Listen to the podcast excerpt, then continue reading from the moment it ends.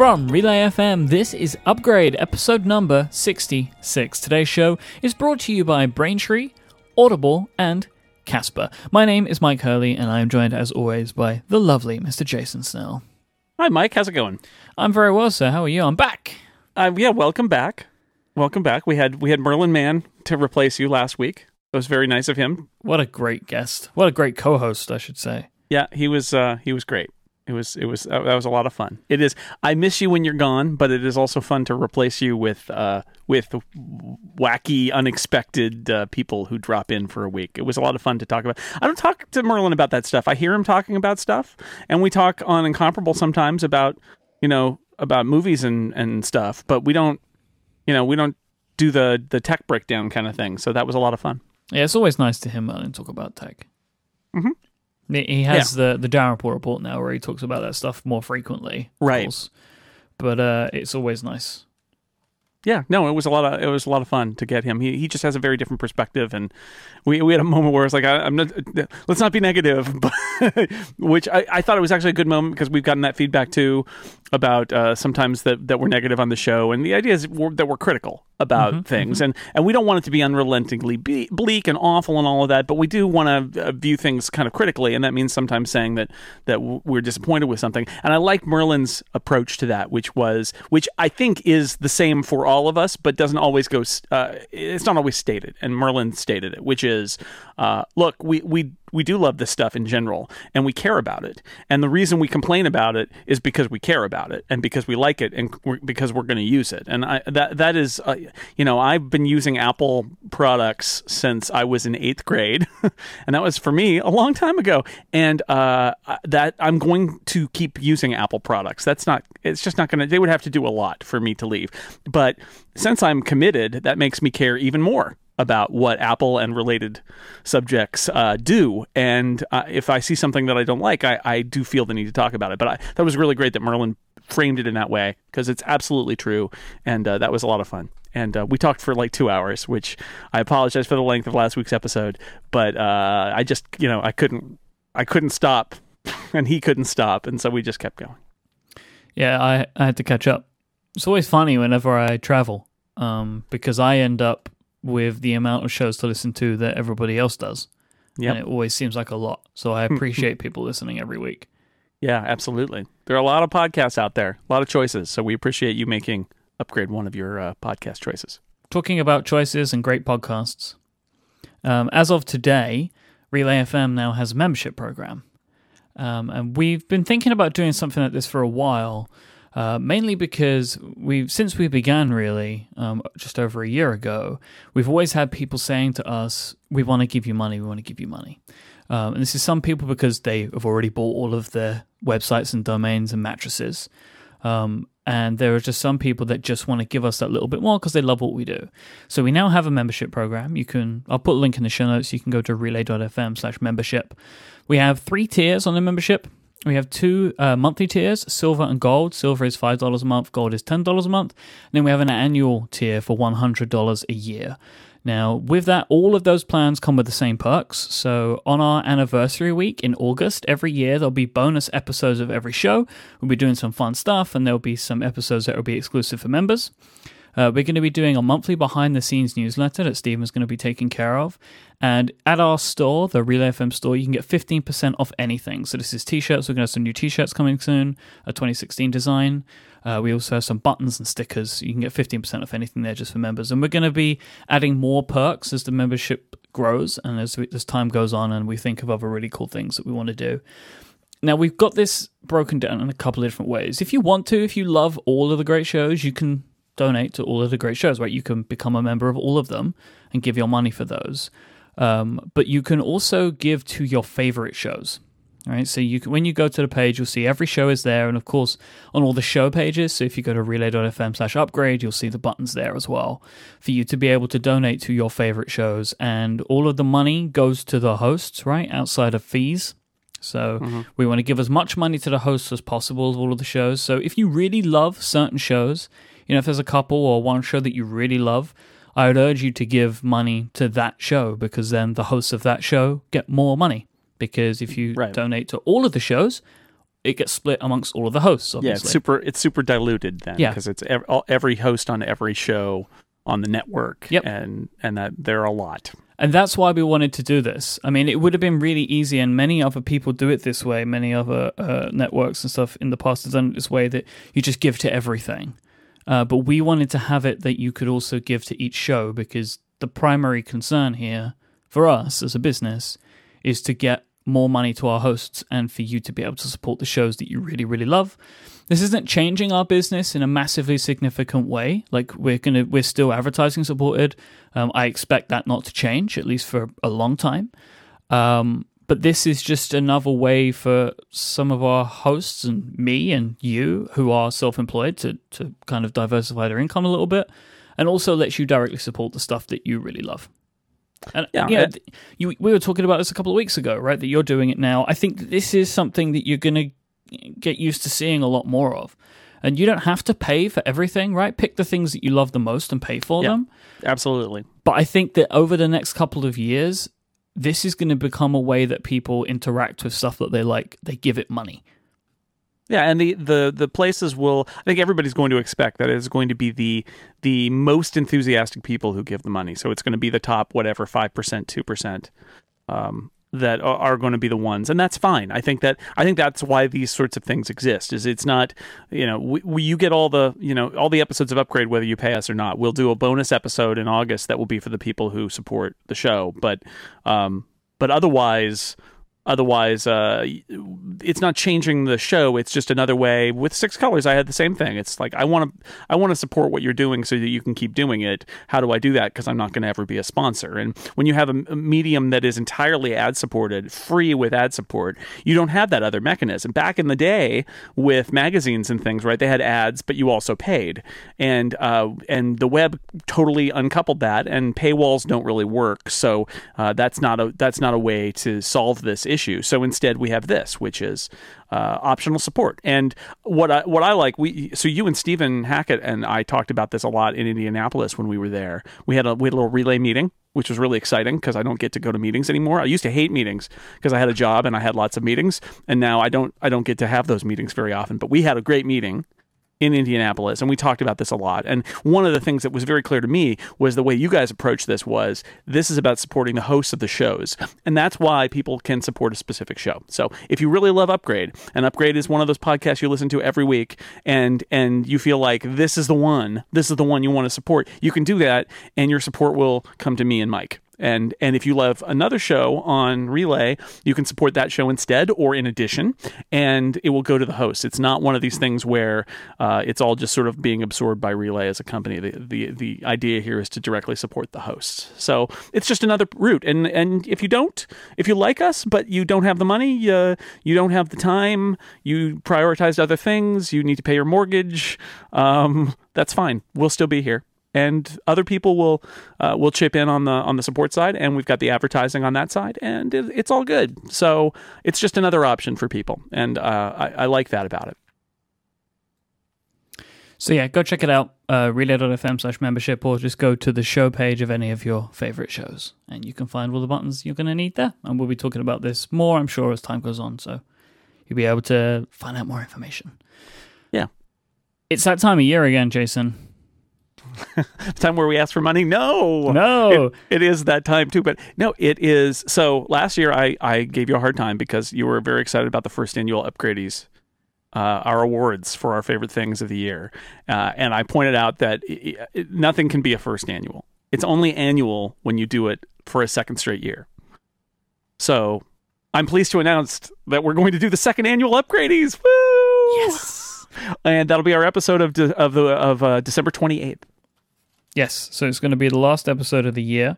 Uh, we will be doing the second annual Upgradey Awards. I'm so excited. Um, and we want to have you guys get involved. So we did this last year a little bit, but um, now everybody kind of has an understanding for what the Upgradies is. Um, and if you haven't heard it, I will put a link in the show notes so you can go and listen to last year's Upgradey Awards. Um, we would like your suggestions for Yes. categories. Now, I don't want to restrict this in any way. Suggest whatever you like. Whatever you think should be given an award to by me or Jason, then you should send out a tweet. we had silly award categories and serious award categories. It's all did. good. Exactly. You want to send a tweet in the usual way, put the hashtag AskUpgrade. We will see them and we will collect them all up and we will be able to, to create some fantastically fun categories for the upgradies um, as suggested by you. And that's going to be in a few weeks' time. And we're hoping to extend the upgradies um, in an exciting and new way this year as well. Yeah, I'm hoping we'll get some other relay hosts involved in some way. What I'd really like to do is have the upgradies just like steal all the awards brain power from Relay FM and Mm-hmm. uh, concentrate it in upgrade so that my so that my show has all the power and then it becomes immortal. I don't know. Something That's like a that's a real lofty goal you've got there, buddy. that. Yeah. Sure. Well, because what I'm what I'm what I was thinking about why we should maybe try and get some other people involved is some of the categories probably our opinions may not have changed in. So I want Yeah. to get some extra voices in them. I think that is the more practical reason is it would be fun to get some other people involved because it may be you and me going, yeah, it's fine. You know, same thing, same, same. and that's not, you know, hello internet, Flophouse. Yep. All right. Moving on. Yeah, I think So- I think the Flophouse may make a would make a return winner of the year. I think. It's possible. We'll have some uh, ask upgrade about that later, I think. Oh, excellent. Um, I wanted to mention a fantastic piece of I don't even know what this type of follow would be up out in or shake it all about or something. But we have uh, from Unai, and Unai has created the follow chart in which he has attempted to diagram the different uses of follow up, follow in, follow out, follow by, which is a new one coined by Merlin. Um, so this, if you have been confused about what we're talking about here, uh, Unai has created an incredibly uh, useful chart, which I will put in the show notes. That will confuse you uh, further. Maybe. I the an earlier version of this chart had uh had it referred made me laugh out loud because it said not ever used. For for uh follow forward or follow away or whatever. Um but now it's actually been used so. Excellent. it is confusing. Follow out follow in follow by. Yeah follow by. It's like a drive by. Uh lots of uh, other words out there in the english language to put after follow so stay tuned Um, you have a piece of follow up here about scrubbing on the Apple TV. Oh yeah, Merlin and I were talking about, and this is one of those things where you record for a podcast and you know everybody's going to tell you the answer, and you you're reluctant to even mention it, but you do. And then in this case, I I, I was saying about how uh, one of the problems with the Apple TV interface is that when you accidentally touch or you know you pick up the uh, the the remote and you touch the trackpad and it tries to scrub in the video and now you've got the scrubber interface up there and i had that moment where i'm like suddenly trying to scrub back to where i was and match it up so i can let go and like which and i said i know that there's uh, there's a way to do this where you you can just say no no no i didn't mean to do that and uh, and everybody told me after I had already actually that night I immediately when we were done I went in and tried it. If you just press the menu button, the scrubber interface goes away, and you, then you're okay. So it's still annoying that it is bringing up the interface and kind of intruding on your video watching because you accidentally touched the the trackpad. But all you have to do is press the menu button, and it all it just backs away. It doesn't matter where you scrubbed to; it just sort of like backs you out because the scrub doesn't. Uh, the scrubbing act doesn't change where you are until you click. So, scrubber follow up. Yeah, I've been uh, been getting more and more frustrated with that as a thing. That that that with the fact that you you pick it up and like, oh, I've scrubbed ten minutes across. I'm confused. I mean, this is um, we should, we'll have to get Joe Steel back uh, for this. It's what people want to hear because he'll be mad again. Um, a lot of the Apple TV interaction is inconsistent, and and, and I'm getting frustrated with it. Uh, and I think again they'll they'll put it all together, but like. Um, in the music playing, I can't figure out how to set uh, an album or pl- how to set a playlist to shuffle. I can't for the life of me figure that one out. Um, in video playback, sometimes I feel like I can swipe down and get a bunch of controls at the top of the screen. Other times I can't. When I'm in the music playback, I, I think, well, could I swipe down to get more information like I can when I'm watching some some videos? But I can't because the UI is different. And these are apps uh, from Apple. So I, I, I keep looking for some more consistency, and I think it's not surprising that in a brand new product with this brand new app platform that maybe there's a lack of consistency. Although it's a little disappointing when it's from Apple. Um, but I'm hoping that a, a, language and a kind of common understanding of what certain gestures will do and where things will be kept in an app will build up over time. Because, um, and then yeah, the accidental uh, t- trackpad swipes aren't my favorite. But it's, I mean, you know, I'm using it more and more. Um, I've watched Masters of Master of None. Uh, we, oh yeah, we watched the whole series on the Apple TV hmm. on the Netflix app. You know what? It's pretty good, and I like that when I press the TV button, it turns my TV on. I am in the lucky few where that actually happens, because uh, I've actually we've actually hooked it up to the big TV downstairs now, um, and I'm using it more for actually watching TV. But now I'm not playing any games on it, and I'm I don't know. It's I don't know. But when I was, I was, we spent a lot of time um, on my trip last week um, at Marco and Tiff's house, and we were playing a bunch of games on the Apple TV there. So I can see how different people use it differently. Um, but I'm, I don't know. I just don't really know where I stand on it. I, I, my my opinions just keep changing a bunch. Um, and now I, all of the things that I was originally annoyed about, I'm not annoyed about so much anymore. But now I'm becoming annoyed about different things because I'm using it more. Well, the setup, you know, again, the pain of setup fades Happens away af- after a while. Um, I, will tell you one place where I'm using it a lot is with the music app. Um, and I was doing that on the weekend. I was doing some work downstairs, well, and I opened the, up the music app and I put on uh, Jonathan Coulton and John Roderick's Christmas album. It's the only way I can play Apple Music stuff on my speakers in my house because my existing digital music system doesn't support Apple Music. So uh, I find myself turning on Apple TV just to play music, uh, which is weird, but it's fine and it and it works great. Other than like I, I get confused about can I shuffle this playlist, and I'm not sure if I can. Um, and the music app is a little more rudimentary, I think, than some of the other apps, and I don't think it has Siri support yet. You know, one funny thing that people have mentioned that I would I would like to note is that the Siri uh, search index on Apple TV is slow and I, I, whether it's on the device or it's maybe up on the server. But what I've noticed is TV shows get a- added to iTunes and um, to the store, and they're not in the index. So like they uh, posted The Expanse. Uh, this new sci-fi series that's coming out next week. They posted the pilot for free on iTunes, and I went on the Apple TV to go download it, and I couldn't find it.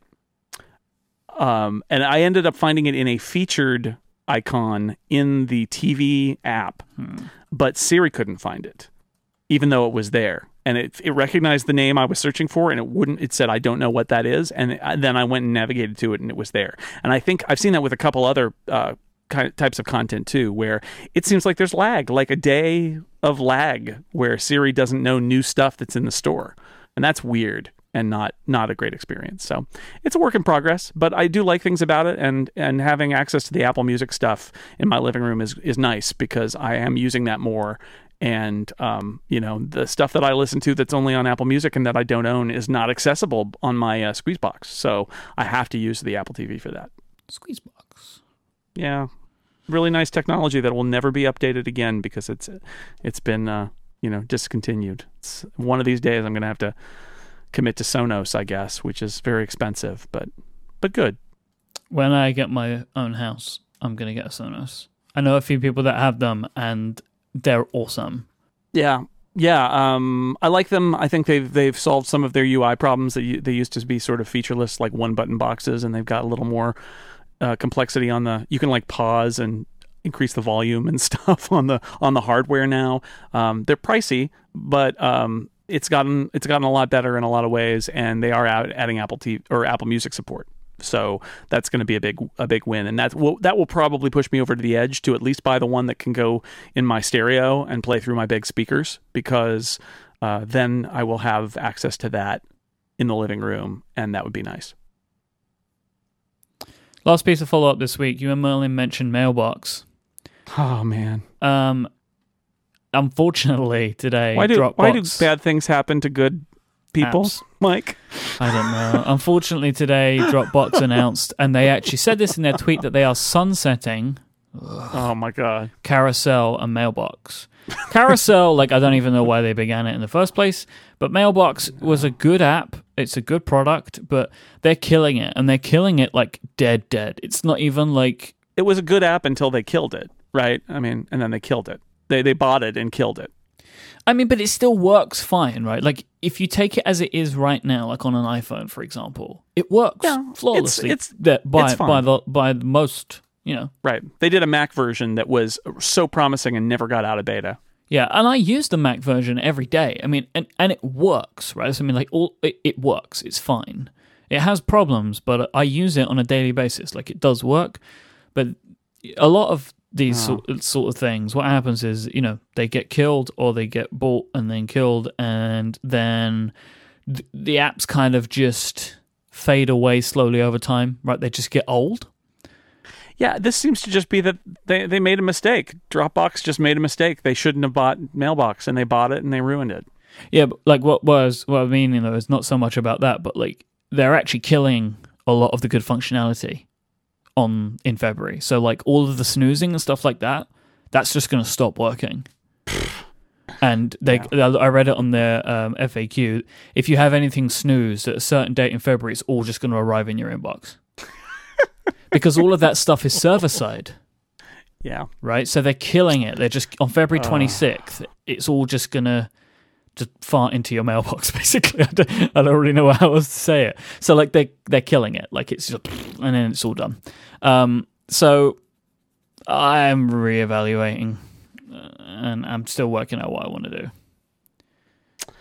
Oh well. This I mean this is this is the story. This happens. This happens. Companies buy apps and they think that they're going to do something with them and it turns out that that for better focus on their core business they should then uh, get rid of them or integrate them into their existing product and it's too bad because Mailbox was a really great product and with another owner or independent maybe it could have been something uh, something better. Google Inbox is similar and there are apps um, like Spark that uh, are are good at doing similar things.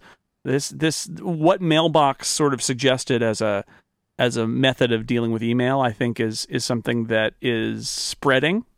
But the big problem is until there's a standard by which all of the kind of scheduling and deferring and things could happen, uh, the problem is that you really need to use the same system everywhere you look at email, and that's my problem with it. Is uh, Mailbox at least they had a Mac app and they had the iOS app, but um, a lot of this stuff. I mean, I guess I could use Google Inbox because I've got Gmail on my desktop just in a in a browser window. But that's the problem. Is you know you can't say, well, I'll use this neat app on my iPhone, but in in on the desktop I'll just use Apple Mail or something. It's just not not uh, not ideal. So oh well. R.I.P. Mailbox. All right, let me take a quick break, and there's one other thing I want to touch on in regards to this mailbox thing, actually. There's from a question in the chat room, which is very interesting. Uh, this episode of Upgrade is brought to you by Braintree, code for easy online payments. If you're a mobile app developer, you should be checking out Braintree. Do you want to know why? It's because Braintree is the payment solution used by companies like Uber, Airbnb, Hotel Tonight, Living Social, and Munchery, and so many more. These are huge apps that deal with tons of money going through their system, and they all use Braintree as their payment solution. This is because Braintree has made the payment experiences in all of these apps seamless and magical. And now you'll be able to add a similar experience to your own app as well by using Braintree. With excellent customer service and simple integration, Braintree gets you ready to receive payments quickly. Braintree's continuous support plus fast payouts means you'll be prepared as your company grows from your first dollar to your billionth dollar. Braintree is also helping to solve the problem of mobile cart abandonment by offering a best in class mobile checkout experience. They make all of these payment experiences, all of this stuff, all of the mobile cart stuff so simple, and they make it so seamless for customers and for you to add to your own app as well. Braintree is a full stack payment solution. They have support for all payment types that your customers might be wanting, like PayPal, Apple Pay, Bitcoin, Venmo, cards, and way more, all with just one single integration, you can have access to all of these different payment methods. It will be with you and your customers across all platforms with superior fraud protection, their fantastic customer service, and those important fast payouts. To learn more and for your first $50,000 in transactions fee free, go to braintreepayments.com slash upgrade. Thank you so much to Braintree for their support of this show. So, Jonathan uh, in the chat room asked the question Do you guys think Dropbox might be secretly starting to go under? And, you know, or like, you know, to stretch this out a little bit more, are things like this, are um, are they worrying? Like, do you, you know, Jason? Do you look at this stuff and think, "Oh, maybe Dropbox is in trouble here"? I don't. I actually look at this and think uh, it shows some discipline that they lacked before. Yeah, I completely they, agree. I, I think what this shows is Dropbox for business has taken off. Like that's what I look at this and be like, that's the other thing that they're doing. Then you look at the other thing that they've done recently, Paper, which is a collaboration work tool, mm-hmm. right? Which that suggests to me that they are going all in on business stuff, which is where the money is, right? The enterprise. Which, and right. Consumer facing tools like photo services and email clients, the money isn't there. Well, this is um it is about focus. It is about asking what every business should and, and possibly every person should ask themselves, which is what do I do better than anyone else? What is my thing that I do well? And businesses especially need to say what are we what are we about? What do we do better than anything else? That's what you should focus on. And when businesses get in trouble it's because they lose track of that or they try to spread out into areas where they're not as they're not as good and they don't do as good a job. And those are very difficult areas to succeed in because there are other people out there who do it better. So dropbox is saying what we do really well is connect uh, connect people who are working together uh, and make their files available. And and and yes, that that includes maybe people who are working at home and the, the you know people who are spending for the personal version of Dropbox. I think that is part of what they do. It's like connecting files and things that you're working on, and potentially with coworkers or friends and collaboration. And you know, you I'm sure they've got their concept down to a sentence or two. But I think when they made these acquisitions, they maybe thought they were either they thought they were someone else or they thought this was what they were about and then realized that it was too far afield from what they were about. And so, you know, I, I, I see this as being disciplined. I'd be much more worried about a company that just started snapping up things that were totally unrelated to its core business. And you went, huh, why did they do that? Because that's what happened when Mail- Mailbox got bought by Dropbox is everybody went, I guess you know it was it was not super clear about what the what the direct fit was. So i'd say that all those this really stinks from a standpoint of somebody who liked mailbox i think it's a sign of discipline and uh, mail and dropbox knowing what it wants to be and focusing on that. And that, that i think that's good for dropbox. You never really know right? But i kind of look at it and be like well dropbox's key service is the thing that they charge you for which is the space right and I can see why they went down the photos and email route because it's another mm-hmm. thing to put in the space that you pay for. But I think ultimately that will have made them some money, but not as much money as a, the business solutions could have made.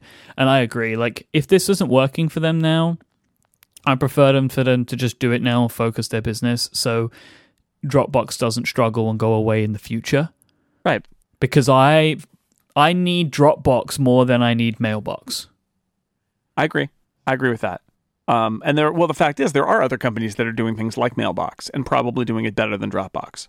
So, is that, uh, you know, if you're if you're Dropbox, do you look at this and say, look, Google is doing Inbox. Why why are we even trying this? Because Google is gonna is gonna uh, be able to tie directly in with Gmail and all of its server stuff. And you know, some of this stuff is now in in Outlook on iOS, right? I mean, it's just, do we really need to be here? So I, I think, I think that's all good.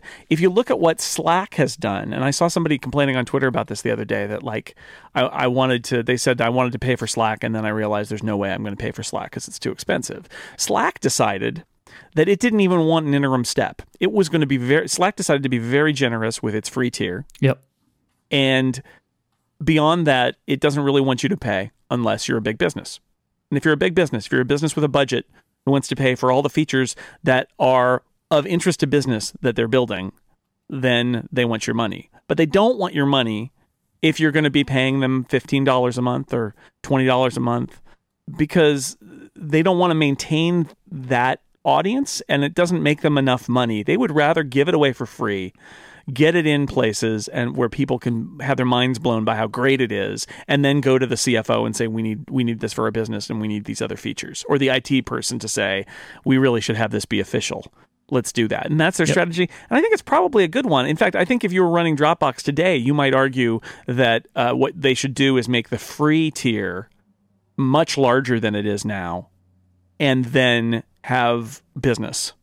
And and you know, I'm as somebody who pays $100 a year or whatever for Dropbox. That would make me sad. And I don't think they're actually going to do this. But you could make the argument that they'd be better off doing that, which is what Slack does, which is you know make it make it uh, super great for almost everybody to use your service and rely on it and then if any business wants to use it they pay you Like with Slack, when I first started using Slack, when we first started using it for Relay, we looked at the prices and were like, we're never going to pay for this. Like, it's too expensive. Yeah. You know, looking at, like, for example, you know, how much our hosting costs or whatever, you know, we pay nearly as much in uh, hosting for one show for for upgrade, for example, a month as it costs to pay for one person in Slack for a month. Yeah. Right. That the, the prices are very similar actually uh, with what we pay for at Libsyn. And then it got to the point where we were like, ah, we're Slack is so important to us now. There's a few features that we really need. Okay, we're just going to have to do it. And by that time, our business had grown in people that we need in a Slack by like five times. So that's how you grow a business like them. Like you know, it's it's uh-huh. genius. Like get Yeah. people in the door, make them not be able to live without it, and then they'll start to pay you. So I, I so the the short version of this is I think it's a good sign. Uh, which is not to say that it's a guarantee that Dropbox will be successful, but I think this isn't this isn't a company that is cutting costs and that's why it's going away. This is a company that's focusing. Uh, This is showing some discipline. I think it's a good sign.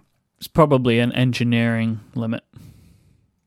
Certainly, That that's what I would look at this mostly. I think as being they have limited engineering resource. it's focus. Uh, I mean, even if you say with somebody like Apple, it's not just about the resources; it's about the focus. Is is do we really want to have engineers and work with engineers who are working on this product that has nothing to do with who who we are or what we do? Now they could have chosen to spin it off to you know make it a make it a wholly owned subsidiary or something like that. But I, my imagination, or I mean, my guess is that it's that the, the people aren't even don't even want to work on it. You don't you don't come to Dropbox and work on this app that's off in the corner, right? You don't want to go work at the app that's in the corner at Dropbox. So it makes yeah, I, I get it. It's just sad, but I get it. Yep. All right, let's uh let's talk about Sketch in the Mac App Store. So this this happened late last week, right? Um, sometime last week. It's on December first. So, but, but but on Tuesday last week, uh, Sketch posted a blog post on their site, just basically saying that they were leaving the Mac App Store. Now, uh, I had the pleasure, and you had the pleasure of seeing uh, Pieter Omvlee, uh, is the guy behind Sketch, one of the guys behind Sketch at Release Notes. And he had a real great talk at Release Notes about how he runs his business and stuff like that. It was absolutely fantastic. Um, and he spoke very briefly about the Mac App Store and some of the challenges of it. And when I saw this uh, post come out, I was surprised that they were actually still on the Mac App Store.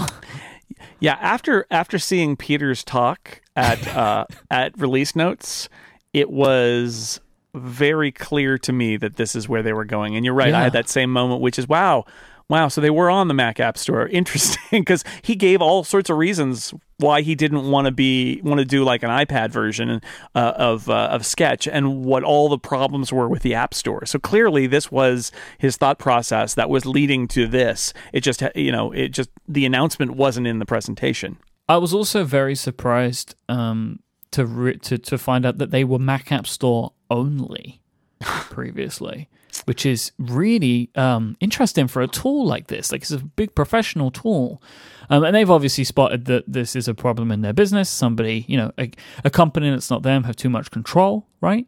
So they've decided that they want out. Yeah.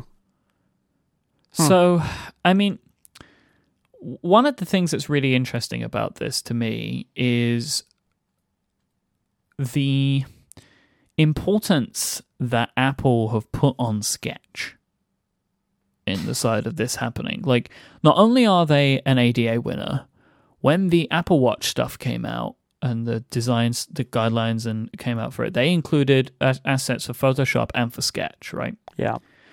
and that is that shows me that I would assume, looking at that, that the the guys and girls over at Sketch have the ear of Apple, Mm-hmm. At least Or at least some part of Apple. at least some part of Apple, but high up enough, I would assume that they could let all of these thoughts be known in advance. they could have a conversation with someone because I'm sure they've had some things that were frustrating to them that they have that they have um that they have let out, right?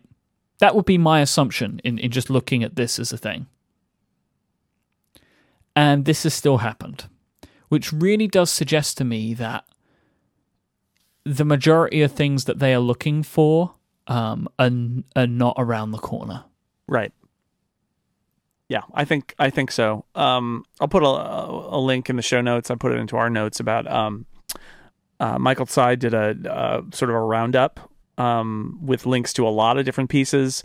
Uh, John Gruber mentioned in his piece he used the uh, the the phrase "the Mac App Store is rotting," mm-hmm. which I have to say he's right.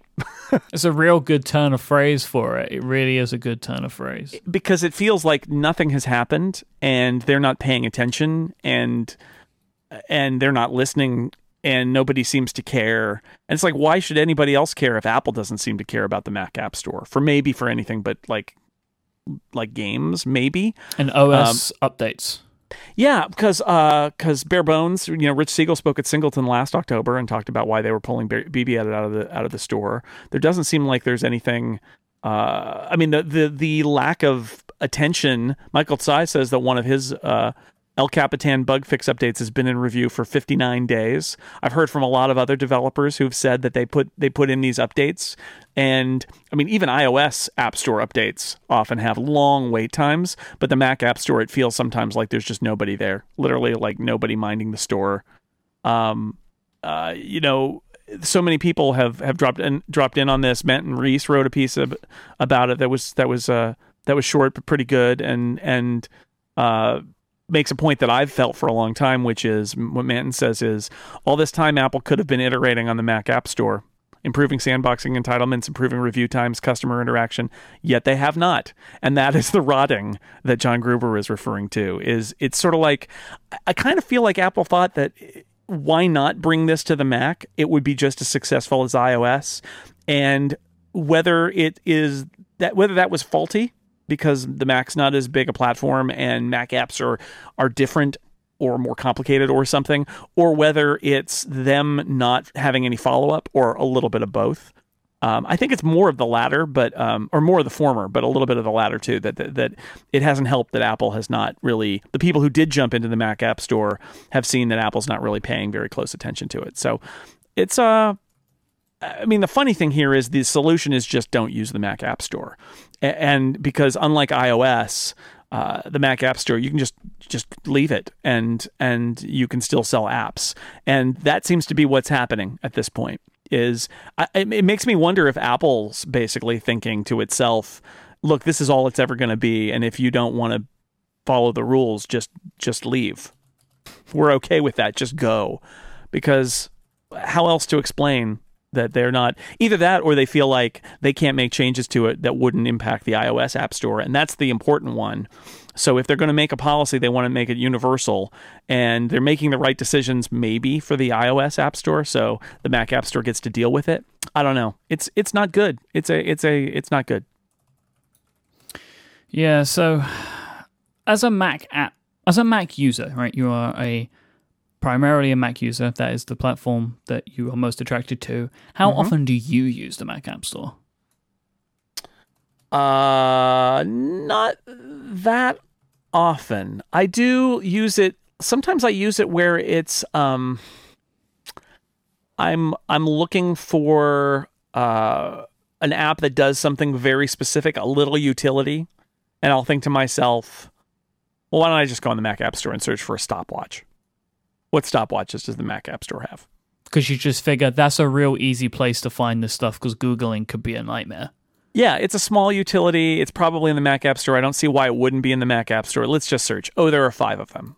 One of them's free. Let's download that. Oh, it's terrible. This one's two dollars. It looks pretty good. I'll buy that. Two dollars, fine, done. Okay, yes, I'm I'm going to use the stopwatch now. Stuff like that, uh, and uh, and there's there's some stuff that has to be in the Mac App Store for various reasons. Um, like uh, uh, photos extensions have to be in the Mac App Store, but um, but mostly Mostly not. If somebody recommends something and it's only in the Mac App Store, I go to their website and they say buy it in the Mac App Store. Then I'll do that. But you know, I don't. I- my my uh, the App Store app. My most common uh, tab is updates. right, it's updates. I leave it in updates all the time. Not featured, not charts, not categories. Sometimes purchased if I want to go back and look and see did I buy that. But that's it. it it's just not. Yeah, I like the idea of a lot of the App Store, right? Because, for example, um, I I like that you just go back in when you get a new Mac and everything's there, Oh, as I agree. opposed to having to search through. Like, did I was I smart enough to save this license key in one password, or do I have to look through email for it? Right, like, uh, and all that kind of stuff, and then having to just go to all the different websites and remember what you want to download rather than just going to one lovely list and just clicking all those things. Um, I like that you know one purchase gets you multiple licenses across multiple machines. Uh, it's just nice to have that sort of stuff. It just makes it easy, right? Then rather than having to think about like, will I need to buy a multi-user license for this piece of software? Hmm, I'm not sure. Could I? You know, like I just that, all that I find all of that frustrating. Um, and also not having to enter in my card information into a bunch of different websites and systems that I don't know, um, or I don't really know who's managing them. Having it all in Apple and iTunes in my iTunes account, it's just nice. Like I just like having it all there. It's easy to to deal with. Um, but there's you know, but then on the other side is like when I'm buying things as a business, it makes it really difficult because I can't use my business card on my iTunes account, and I don't want to have multiple iTunes accounts, right? So like there's there's other little bits like that on the flip side. But all of this is is moot as long as Apple continues to not do anything with the App Store, right? It, it seems like nothing's happening. Nothing has happened. It's been basically untouched since it was introduced. And I'm wondering, like, if you think back to iOS 8, right? WWDC for iOS 8, there was a ton of stuff that was like, oh, you're just, you know, you're doing all these amazing things and developers are so happy. You've done all these incredible things for iOS. And I wonder, like, is there a potential that they may do this stuff for the Mac App Store? Like, could they introduce something like trials or um, changes to app review or sandboxing stuff? Could they say, oh, well, we've been listening to you and done all of this? And then they get like Yep. rounds of applause? They could.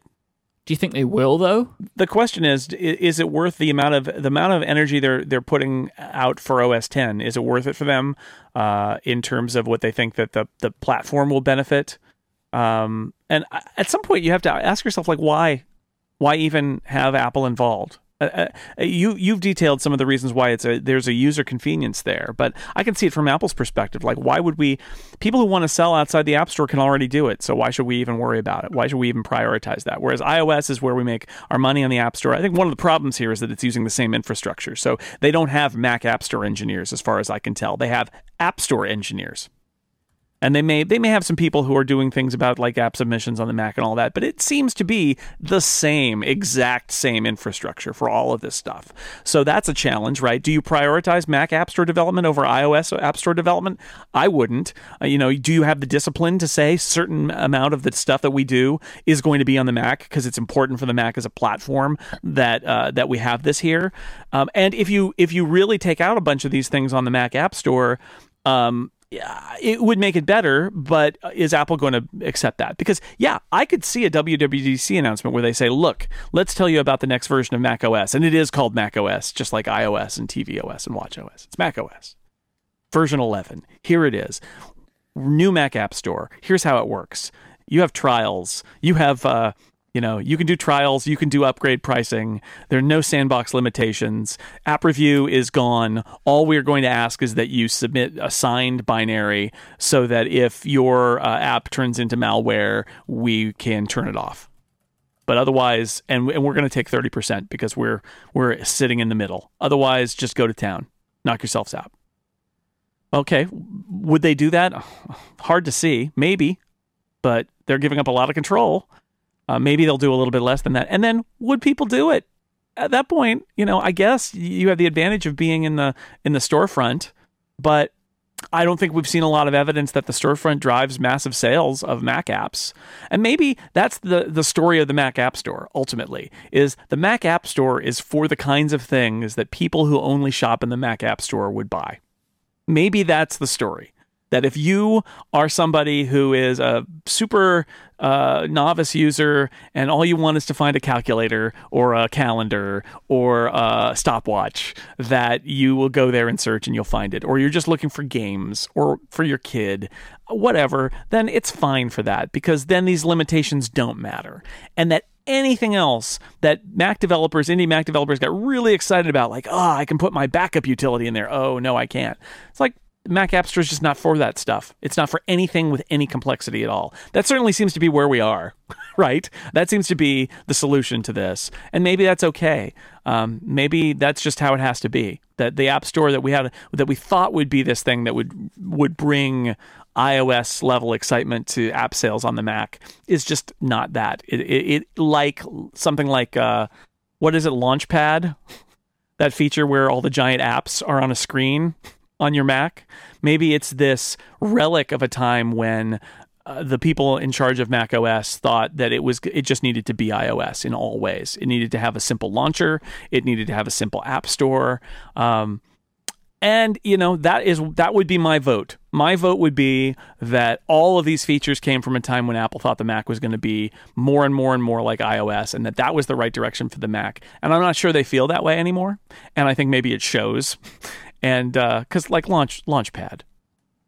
That is just a waste. It, it, it was a waste. It, uh, my apologies to somebody out there who uses launchpad. Maybe there's somebody out there who uses launchpad but to me it seems like a waste of time. It's who's it for? Is anybody really using it? It, it, it's a waste but it sort of looks like an ipad home screen so it's got that going for it. Um, and mac app store maybe it's the same thing. Maybe apple regrets the whole thing. Maybe they're like dropbox buying mailbox. Like oops. But they put put their whole uh, software update infrastructure into it now. So what you going to do? Uh, uh, when you said what you're going to do, just for some reason, the word Ghostbusters just popped into my that's head. That's not how it works. And I don't know. That's not how that works. But that's not. That's all I got. That's right. That maybe they Apple should call the Ghostbusters if the, if if the only thing left. Uh, it feels like it though, right? Like there's just old stuff. Tumbleweed Busters. Things. Yeah, yeah, no, uh, that that's my I like that theory. I'm going to go with that. That this is this is a relic of a of an earlier time when when and we all remember it when it seemed like the Mac was getting pushed closer and closer um, in in so many ways to iOS, and that stopped roughly when Scott Forstall got fired, and they've made you know then they made statements that no, the Mac needs to be its own thing. That's the strategy. Um, but we got the Mac App Store and Launchpad out of it. I think that there isn't going to be a big announcement at WWDC, in all honesty, because can you imagine that they would put trials or change sandbox limitations or upgrade pricing like no. app review changes on iOS? No way. And they're not. No, gonna I, They're not going to do it on the Mac, right? If they're I, not going right. to you know, they're not going to do it on iOS. They're not going to do it on the Mac. They're not going to mix those two things together because if they do it on one, they'll have to do it on the other. So this, so this is the solution, right? They're also not going to shut down the Mac App Store. It seems unlikely because they have their whole infrastructure in there. It seems like they're not going to shut down the Mac App Store. So what'll happen is it'll just go like this, and that's what it will end up being a thing for super simple apps and Apple stuff, and that's it. I, I think that's the most likely solution. I'd kind of like them to just shut it down but hey, if it works for some apps and it works for some people and it's working for Apple, then just you, you can just keep it around. But let's all stop pretending that anybody's going to use it for anything beyond the most basic software. Yep. So I that agree. that the the continued rotting of the Mac App Store seems to be the most likely scenario here. I gotta say. This week's episode is also brought to you by Audible.com Com. Audible includes more than 180,000 audio programs from the leading audiobook publishers, broadcasters, entertainers, general publishers, and more and Audible is offering a 30-day free trial membership to listeners of Upgrade. Just go to audible.com slash upgrade to take a look at their fantastic selection of audio programs. They also have an app that you can grab if you want to listen on the go. I have the Audible app on my iPhone, and I have for many years. I have a bunch of uh, audiobooks in there, and I wanted to recommend one that I love. And this is a, an audiobook that I've probably listened to like three or four times, and it's called The Second Coming of Steve Jobs. Um, it's written by Alan Deutschman and it's narrated by a guy called Charles Stransky, who does a fantastic job. This is my favorite Steve Jobs book. Um, it was released in uh, 2000, in the year 2000. So the story that it tells is the one that a lot of books skip over. It talks primarily about Steve's kind of uh, early days and the Mac, and it talks about him being ousted, and it talks about uh, NeXT and Pixar in a lot of detail. Um, then he returns to Apple, and the story ends. And all of the really incredible things the iPhone, the iPad none of that is in this book because it wasn't done when the book was written. Um, it's uh, just under eight hours, the unabridged version, um, and I love it. It talks so much about Pixar. It, there's just great stories about like Toy Story and things like that in here, um, and it really goes into a lot of detail in those because that's all the book has to talk about. Um, and I really like it. Have you ever read this book? I I haven't. I, I really recommend this one. I came across this um, not too long after it came out, I think, really. It was in the early 2000s. Um, and I listened to a bunch of Steve Jobs books that were available at the time. And this one was by far and away my favorite. As I say, I've listened to it a few times and I really, really recommend it because it, it kind of focuses on the man in, in, in a slightly different way, especially if you've if you've read uh, the the Isaacson book and the um, the newer one. What was that called? Oh, the Schlender, Schlender book. Oh. Becoming Steve Jobs? Was that it? I'm good. Yeah, becoming Steve Jobs. There it is. I've lost completely. Um, uh, there's so many Steve Jobs books now. It's like one formed into one giant tome of Steve Jobs. And looking on Audible right now, like if you do want Steve Jobs books, they have them all, right? like they're all here. Like there is the Becoming Steve Jobs book that is on there as well. Um, I actually listened to that as, as an audiobook as well. Um, and the audiobook is very good. Um, the Becoming Steve Jobs book. But I like the Second Coming of Steve Jobs, so I recommend that. And you had a, a book you wanted to recommend as well, Jason. Yeah, I've been there are a lot of books because I read a lot of books, uh, a lot of books that I could recommend here, but I'm going to, for timely reasons, recommend.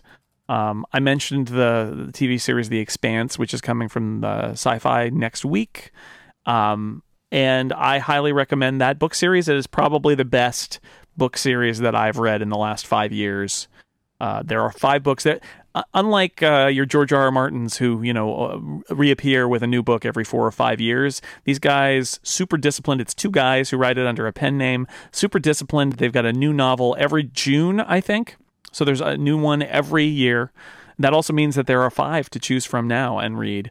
And the first one is what uh, the first season, at least, if not more, of the of the Expanse is going to be based on. It's called Leviathan Wakes by James S. A. Corey and it is available unabridged on Audible. And it is a huge amount of fun. It's set in uh, the future in the solar system, and there are people on Earth and Mars, and people in the asteroid belt and the outer planets.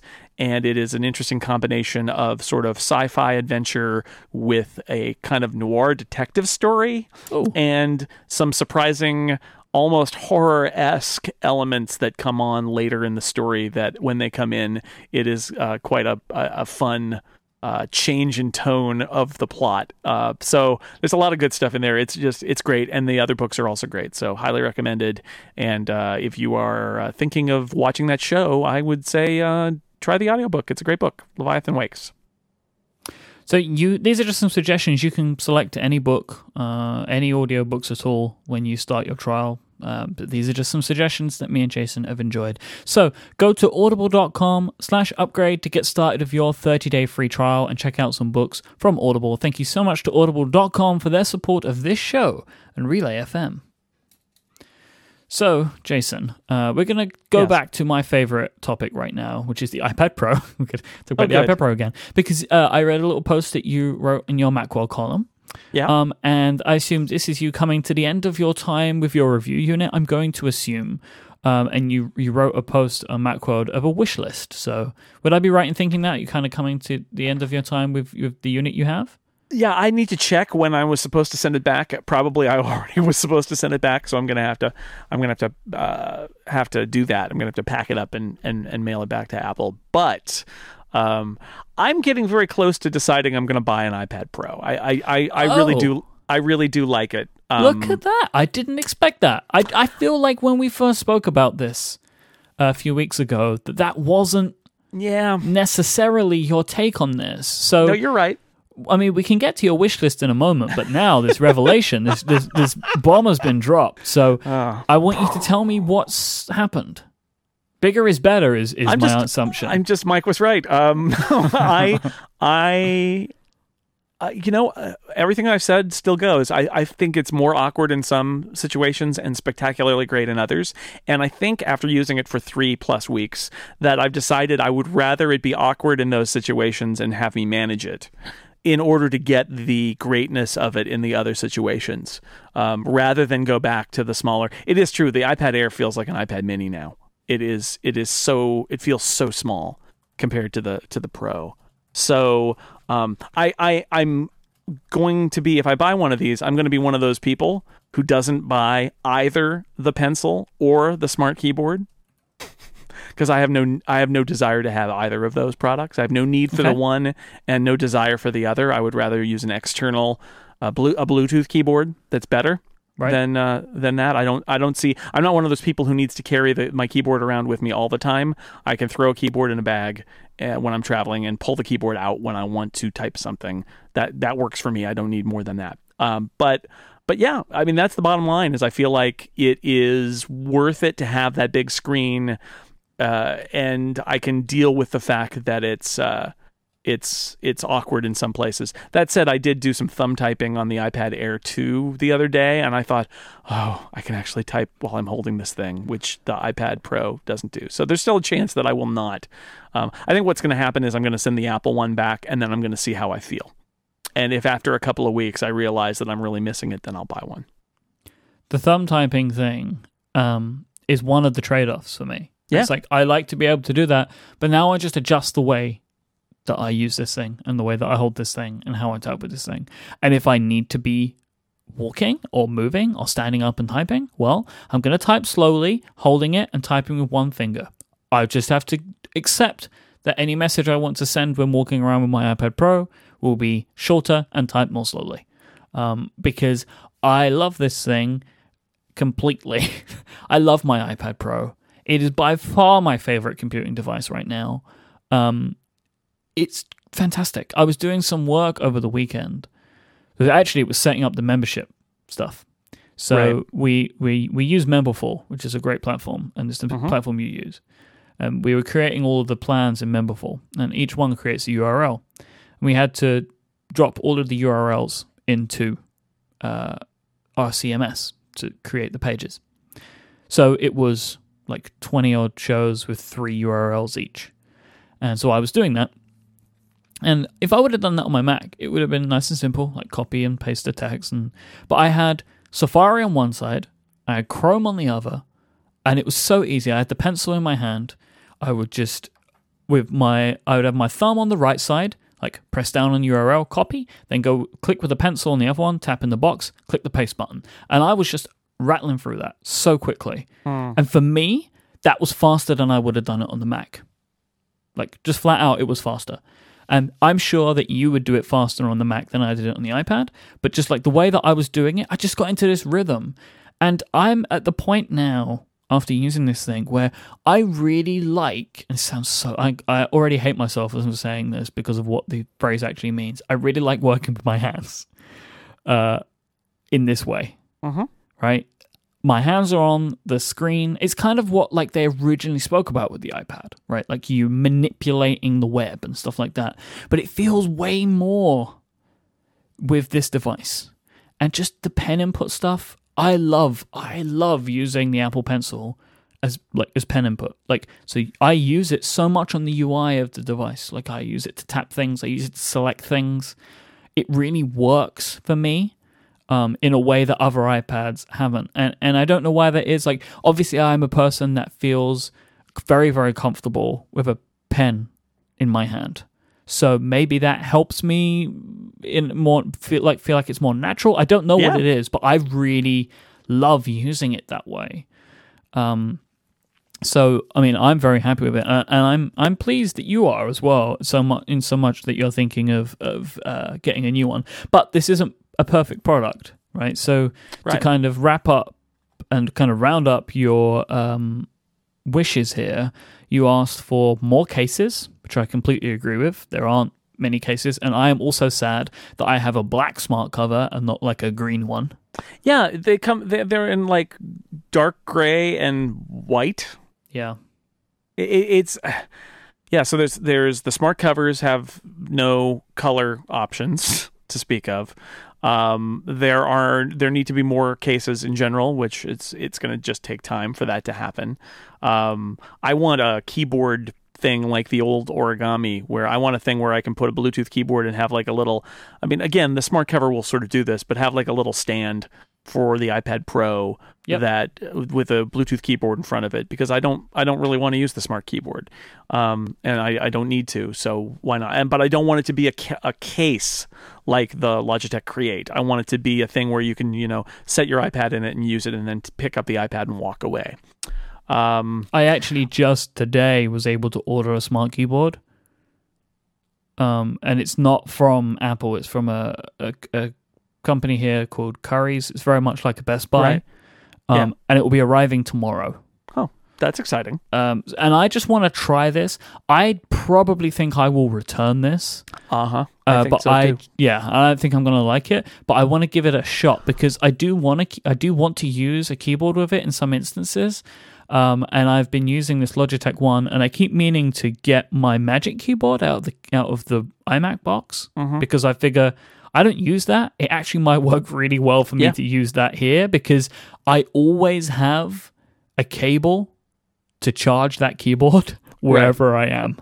Yeah. Right. No, I think that I think that's a I think that's a, a good idea. Also, if you try it um, and you like the key feel, then you can return it and when they come out with a UK keyboard, you could get that one. Yeah. Well, I mean, I think you're not going to want the US keyboard in but anyway. I have a US software keyboard layout anyway. Yeah, all right. Like it's it's the UK keys, but they're they're all right. shaped But incorrectly. I, I, but I'm hoping that they'll fix that too at some Yeah. point, but maybe maybe not. yeah, from my understanding of this though, it seems like they're going to fix the software stuff, but it doesn't seem like they're going to fix the hardware keyboard. I don't think. No, the hardware keyboard, they said they're going to do oh, international really? keyboard layouts. Yeah. Oh, good. There will be international smart keyboards down the road, they said. Okay. So we'll see. I mean, again, it's a sort of peculiar rollout that they don't only have the one. Yeah. Well, I mean, Um, it's why don't they have any of the accessories in their stores? Right. It's the other thing. Right, right. The you know a lot of my complaints I've written art- other articles about about uh, multitasking. Like I want more apps to do picture in picture. There's still a bunch of my apps, my video apps that don't that don't do it. Yeah, why is that? Is it like a DRM thing? Like, so, you know, because so many different services implemented their own video players for like whatever reason, dumb reasons, like DRM or they didn't want AirPlay or whatever. It's possible, although I would I would think that you could still do it, but I, I don't know. I mean, I, I don't know the technical details. It's just bottom line as a user, it frustrates me that I can't put Netflix in a little video box, and I can't put. Um, my cable company has an app that has all the live channels that I've authenticated to be able to see, and and stuff that's on demand, and it doesn't work with it. But ESPN does, and Hulu does. So go figure. So more more picture in picture apps. Uh, the better we we've talked about it before. The better split view app picker thing, so I can I can um, more easily. Uh, choose which app I want to have in slide over or split view. The the stuff that I talked about about uh, having uh, being able to sort of like pair up apps so that instead of uh, you know having to launch a new app and then changing the app that's in the in the split view i could just have a way to set those so that it knows that when i use this app i want this to be in the split view um, just more more software development stuff uh, more keyboard shortcuts um, that uh, just sort of system wide uh, the ability like like I said to be able to search for an app and actually select it instead of having to reach up and touch the screen.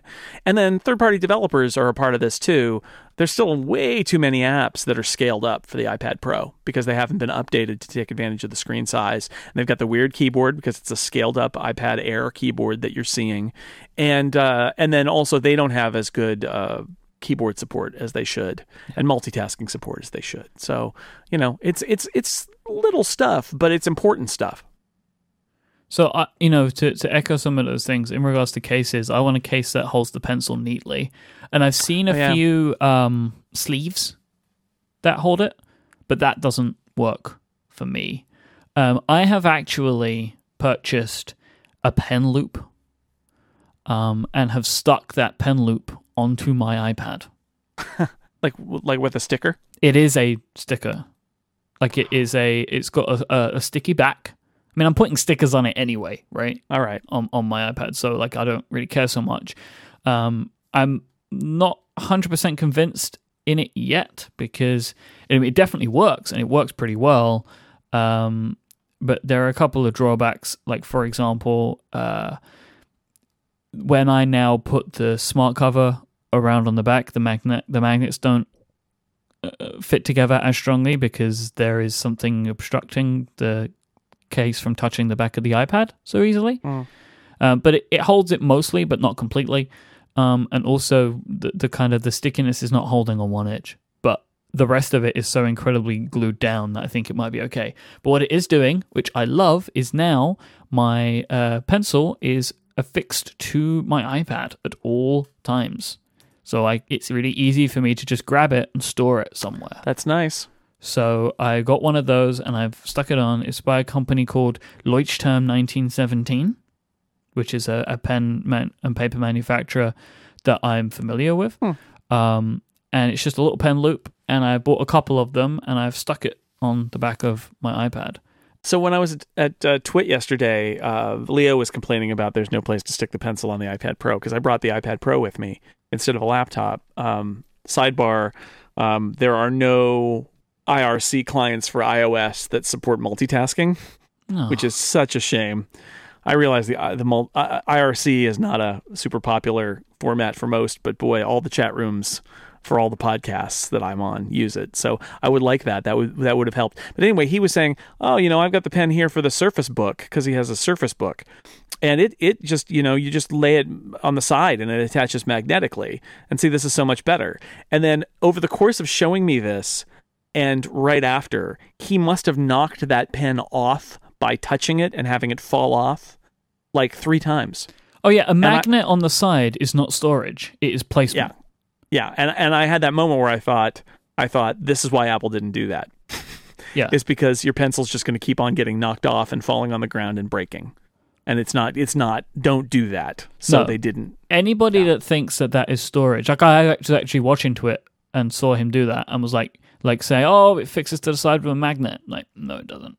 Like it does, it stays there, but you put that in and out of any bag or move it around, that thing is just flying off all over the place. This is what I want a case to, that it goes in that I slide it into. So, and I've seen these like sleeves um, by a couple of different companies, and I don't want a sleeve. Uh, I'll put links in the show notes to the sleeves that I've seen as well, in case people ask for them. I want a, I want a case. I want a case that is like a smart cover that has a pen loop. I want it to have the magnets. I want it to be a stand. I want all of that. Um, and I haven't seen any of that as of yet. So I'm looking forward to seeing some of that sort of stuff because I'm confident that that there will be some people that make these things. You know, the market's not going to be massive, massive for them, but for a lot of these types of companies, big enough. So I'm looking for. I've been I've been looking on Amazon, and there's some stuff that exists, but it's not things that I'm interested in. Like I've seen a couple of products on Amazon. Like if you just search for iPad Pro case pencil on Amazon, you'll see like these leather cases that have all of the stuff that I'm asking for, but I just don't like the design of them. Um, whilst I do love the designs of both of these sleeves, uh, I'm not. I don't think I want a sleeve. Um, I, I want a, I want a case, um, or you know, a smart covery type thing to put this in. I also have real time follow up. Uh, our good uh, our good friend uh, Doug Beal in the chat room said the colloquy, which I was using yesterday, actually does support split screen, and it does. I have it working right here. So how did you So I miss take- that? I, I well, you know why I missed it is because I was trying to run it in, in picture in picture, and I didn't see it when I scrolled through the low density list of things that were available, or not picture in picture and slide over. Right. Um, I didn't see it in the list Oh, there because yeah, that list okay. is not organized in any reasonable way. But yeah, there it is. Okay, well, colloquy, uh, thumbs up. Man, their website, the. Colloquy website, is showing iOS six screenshots. Yeah. I'm assuming it doesn't look like that anymore. it uh, it doesn't look great. But it's it not got an iOS 6 keyboard. well, probably not. No, I mean that's what it's showing on their website. Hmm. I hope that's not the case. Yeah, so that that's what you know. That's my main thing. And uh, one other thing I'd like to see, like in the future, I I want to be able to do more with that home screen. Oh yeah. Like I don't, I don't think I want widgets. I'm not sure. Um, maybe if they can be done right, but like I saw somebody mock up a view of like uh somewhere on Twitter. I saw this within the last week or so. I saw people mock up a kind of uh, iOS home screen with the notification center widgets on the home screen, and it looked really unattractive. But I feel like I just want there to be more on that space because it's kind of unused space, um, and I think they could do more there. And I, and I do genuinely believe, in my heart of hearts, that iOS 10 will bring a new look to the home screen in general Mm. I agree. it feels like if you're ever going to do it, 10's the one to do it. I suppose I figured they might do it. Well, I figured they might do it for nine, but Well- as I've talked about before, uh, they are they were they had so much they had to do, especially for productivity features, that I can see why they maybe prioritized split view, picture in picture, uh, keyboard stuff, and just said, "Look, we'll get to the home screen next time." I figured they were going to do it every time for the last few releases, right? Like even Yeah. on iPhone. Yeah, me too. But then my, now I'm thinking like if I'm Apple and like it comes to iOS 8 and I'm, and they're like, "Oh, let's plan out our roadmap." And they're like, "Oh, we want to do this new thing to the home screen." I if I was in that scenario, I'd be like, "Let's wait until 10."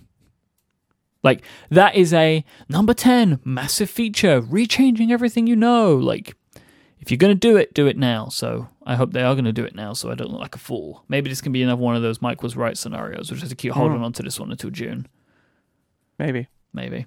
So that's my feeling. I mean, I love the iPad Pro. I'm very happy to hear that you will be buying one. Uh, the fact that Probably. the fact that you're speaking about it the way that you are, whether you know it or not yet, you're going to be getting one. I'm I'm very confident about that fact. Should we take our final break and do some Ask Upgrade? That's a good idea. This week's Ask Upgrade is brought to you by Casper, an online retailer of premium mattresses that you can get for yourself for a fraction of the price of what you'll be used to finding in stores. Buying a mattress has previously been an expensive and kind of weird thing. You go into a showroom, you sit on a mattress for a few minutes, and then you decide that that's the mattress you want to sleep on for the next 10 years, and then you pay a ton of money to the people in the mattress showroom or the furniture store to get this sent to you at home this is kind of strange when you think about it, right? Like just sitting on a bed for a few minutes and being like, I will sleep on you every night. You're the mattress I want. All of that is kind of weird, and that is what Casper is here to fix. Casper make fantastic mattresses, all made in America. They're premium mattresses, and it's a new uh, mattress that Casper developed themselves. It is a hybrid mattress that combines premium latex foam with memory foam. It provides resilience and long lasting supportive comfort. These two different technologies come together for better nights and brighter days. It's just the right sync, just the right bounce. And the prices are great too. So mattresses can often cost well over $1,500. We're used to seeing that sort of stuff. But Casper mattresses will cost between 500 for a twin size mattress, 750 for a full size, 850 for a queen, and 950 for a king. And I was talking a moment ago about this idea of going to showrooms, right? Casper understands that buying a mattress online is also kind of peculiar, as well as going into showrooms is kind of peculiar. So they make this whole process even better by making it risk free. Casper offers free delivery and free returns within a 100 day period. You get you choose the mattress that you want. It gets shipped to you in a box. You open the box. You get the mattress out. You let it rest. You sleep on it for 100 days. And if you're not happy, you can return it for free. It's completely risk free. It is kind of awesome and really crazy. I love that they do this. It's such a new way of doing things because you don't have to go to the store. You get it shipped to you. You test it out in real conditions, in your own pajamas and everything. And then you'll be confident that it's the mattress for you. Absolutely risk free, super awesome. And listeners of this show can get $50 towards any mattress purchase by going to casper.com slash upgrade and using the code upgrade at checkout. Terms and conditions apply. Please see the site for details. Thank you so much to Casper for supporting this show and all of Relay FM. Ask upgrade time. Lasers, lasers. I just I'm going to just say the word lasers now, not even make the sound. Look at that. Upgrading Diane uh, would like to know Jason, you mentioned last week that you use Outlook for iOS. Are there any reasons you don't use Outlook on your Mac? Uh, hi to Diane. Uh, the um, Outlook for iOS is totally different. Outlook for Mac is based on the Outlook for Mac. it's, well, it's based on the Entourage code base. I mean, it feels honestly, it, it, it is it's gotten better, but it is this big app. It feels really heavy. If it's hard for me to explain it, it feels kind of old because I think there's a lot of stuff that has been in there since the Entourage days. Um, it's doing everything that Microsoft feels it must do to provide desktop support for its monolithic services and whatever. And Outlook for iOS is like a totally new take on it, and it's uh, so so yeah. I have no desire to use Outlook on the Mac. I've looked at it. I don't like it. I don't want to use it. But on iOS, um, uh, it's pretty good. So I'm for now I'm using it there. But it's just they're very different. They have the same name, but they're totally different. Because in case you in case anyone doesn't know, Microsoft bought uh, uh, an app called Acompli on iOS, rebranded it, have done actually some of their own work to make the app better. But the code base is nowhere near the same. They were different things originally. Um, and I hope that they are working on building a different Mac app, but I'm I'm not seeing any signs of that occurring. Yeah. Uh, Gerard wrote in and said uh, that he's beginning to love the Upthere Home beta. Uh, says it syncs really fast. Any thoughts on its future? Jason, could you explain to people what this is in case they haven't seen it before? Upthere is a uh, startup from a whole bunch of people who used to work at Apple, including Bertrand Serlet, who was in charge of Apple uh, software development for many years, OS development. He's the guy who would come on in the first session at WWDC after the keynote and with his French accent and introduce what the details of the new features of OS 10 and iOS were. Um, a whole bunch of other people there uh, including uh, James Dempsey. If you have heard of James Dempsey and the Breakpoints, the the nerd rock band, um, uh, Chris Burden, who was at Apple for a long time, a bunch of people, and they are at this startup called Upthere, which is a cloud. Uh, they call it the cloud computer, but they've got t- uh, two apps that they released, and one of them is basically storage, and one of them is basically uh, photo management. And it's all cloud syncing, and they're in beta now, and you can sign up at what is it uh, upthere.com and uh, i don't have any opinion about about it though gerard. Uh, i think it's an interesting thing from interesting people. Um, who knows? Who knows? It's a startup. It's new you know. I i i am hesitant to trust any startup for the long haul. Are they going to get bought are they gonna um, Are they gonna stay independent? Are they gonna make it? Are they gonna fail? I, I have no idea. Um, and uh, and to be honest, I've downloaded the stuff, but I haven't even had a chance to use it yet. So I, I want to try it for myself and and see. I think I used it maybe briefly, and then I haven't gone back to it. So I need to uh, I need to look into it. But it's a startup, you know. Don't put all your stuff there and count on it lasting for twenty years because you never know. But uh, a lot of smart people at that company. A lot of a lot of smart ex Apple people there maybe their plan is to build good cloud services and then ha- uh, you know have Apple come to them and buy them out because Apple needs good cloud cloud services people. Maybe that's the plan. It's like NeXT all over again. Yeah. Uh, Rajiv would like to know: Will the iPads eventually get low power mode like iPhones? What do you think, Jason? Do you think that's something that Apple would do? Ah, uh, I feel like maybe not, because just the usage of an iPad and an iPhone is different but I could see the value in getting to 20% or 10% battery and having it say, "Oh, hey, yeah. can I can I uh, can I can I slow this down a little bit in order to keep you keep you going?" I think the idea there is that your iPad is less likely to be far away from a power outlet, but it totally happens if you let it run down that that way. I had when I was at Twit yesterday, I was at 1% when the show ended. so I would have I would have probably gone along with that. Uh, there may be some issues there in terms of multitasking and things like that. Like, does it turn off multitasking on the iPhone? It doesn't have to worry about that stuff, but on the iPad, it would have to. Um, I, I, don't know. I, I think it's since that feature exists in iOS, I think it, I think it might very well come to iPad eventually, but I'm not sure Apple is is falling over themselves. Obviously, because it's not in there now to, to add that feature. But I could see how it would have some use ultimately. But, but uh, yeah, I don't know. I'm going to say yes eventually in the uh, on an infinite time scale. It's just the greatest Get Out. Yeah, it really is fantastic. Well, he did say eventually. I mean that that gives me latitude. with the next question comes from Ivan.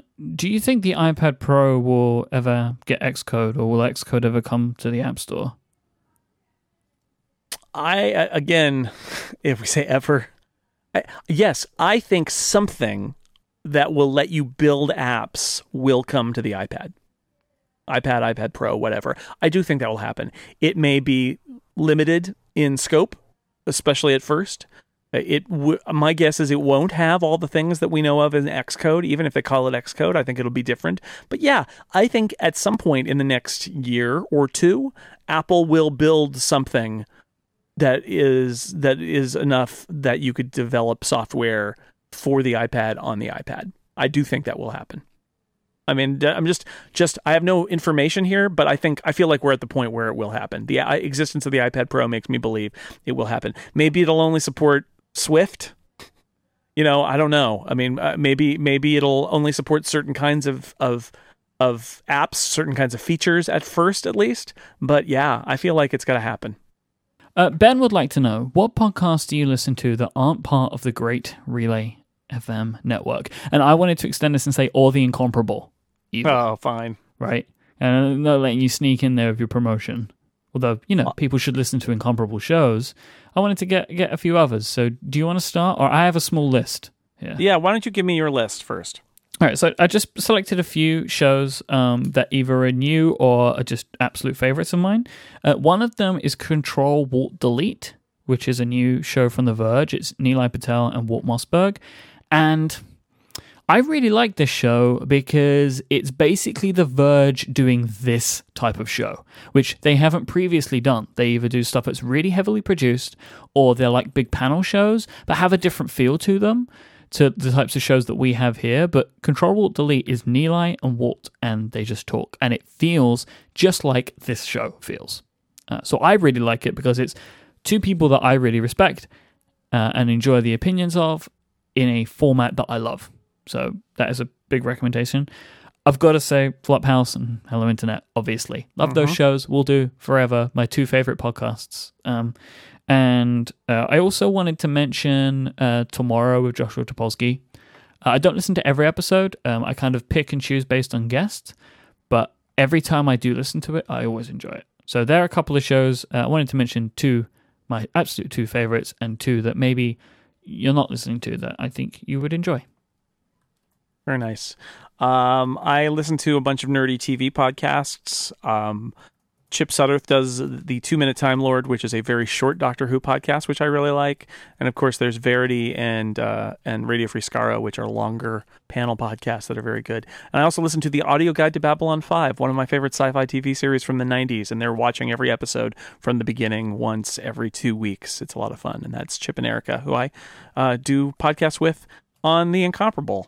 Um, uh, the other ones I wanted to mention, uh, yeah, the Flophouse is still my number one. That's my that's my favorite. Um, I'm you know I'm uh, my must plays ATP is a must play every week. Mm-hmm. Um, beyond that, I, I would throw out. Uh, I've mentioned it before. I think the Poscast, which is an irregular po- podcast with Joe Posnanski, which is why it's P O S C A S T, and Mike Schur. It's a sports writer. It's basically about sports, but it's a sports writer, Joe Posnanski, and Mike Schur is the uh, creator of. Uh, and uh, or co-creator and co-executive producer of Parks and Recreation and um, and uh, Brooklyn Nine Nine, and he's one. He's an executive producer on Master of None. Um, and uh, he used to do the great sports blog Fire Joe Morgan. And on that show, they talk about sports and then they draft arbitrary things. So that's why I love it. They draft things. Drafts are great. Um, and then beyond that, I, I, don't know. There's a bunch of podcasts I've gotten here in Overcast with like one episode of that I've that I've listened to. I'm sure I'm leaving something out, but honestly, the the two, you know, I will listen to the talk show, but it's it's they're so long, and I don't have very much podcast listening time that I pick and choose the guests. That's just how I have to do it. Um, and uh, yeah, so so ATP and Flophouse are sort of my two not affiliated with either network uh, must listens every week. I agree with ATP, obviously. And I've got Hello Internet, which I listen to now that you introduced me to ah. it. But but again, I can't listen to every episode because I just uh, there are just too many podcasts. So I pick and choose there. I've got the I've got their flag uh, special queued up on oh, my playlist. So good. Yeah. So good. Right. Um, next up, we have uh, last question today from Vaston. Uh, I'm not good at live photos. Is there a place to get other th- photos to use as my 3D touch wallpaper? I haven't seen this anywhere, like a place you could download examples of 3D touch wallpapers, but I feel like it should exist. Hmm. You're right. How do you get them in there? I have, I don't know because you can so, so you can send them to each to people, right? Yeah. Like I don't know if if you know this, but if you send a live photo to somebody without um without a 3D touch device, they can still view the live photo. They just long press Yeah. on it. Yeah. Um, but I haven't seen like a, a way you could download them from anything. But I would like that. Yeah, it's a nice idea. But yeah, I have I haven't seen it either. Maybe So- there's some app out there that will take an animated GIF and uh, turn it into a save it to the camera roll as a live photo or something like that. I don't know if it can go the other way around. I don't know.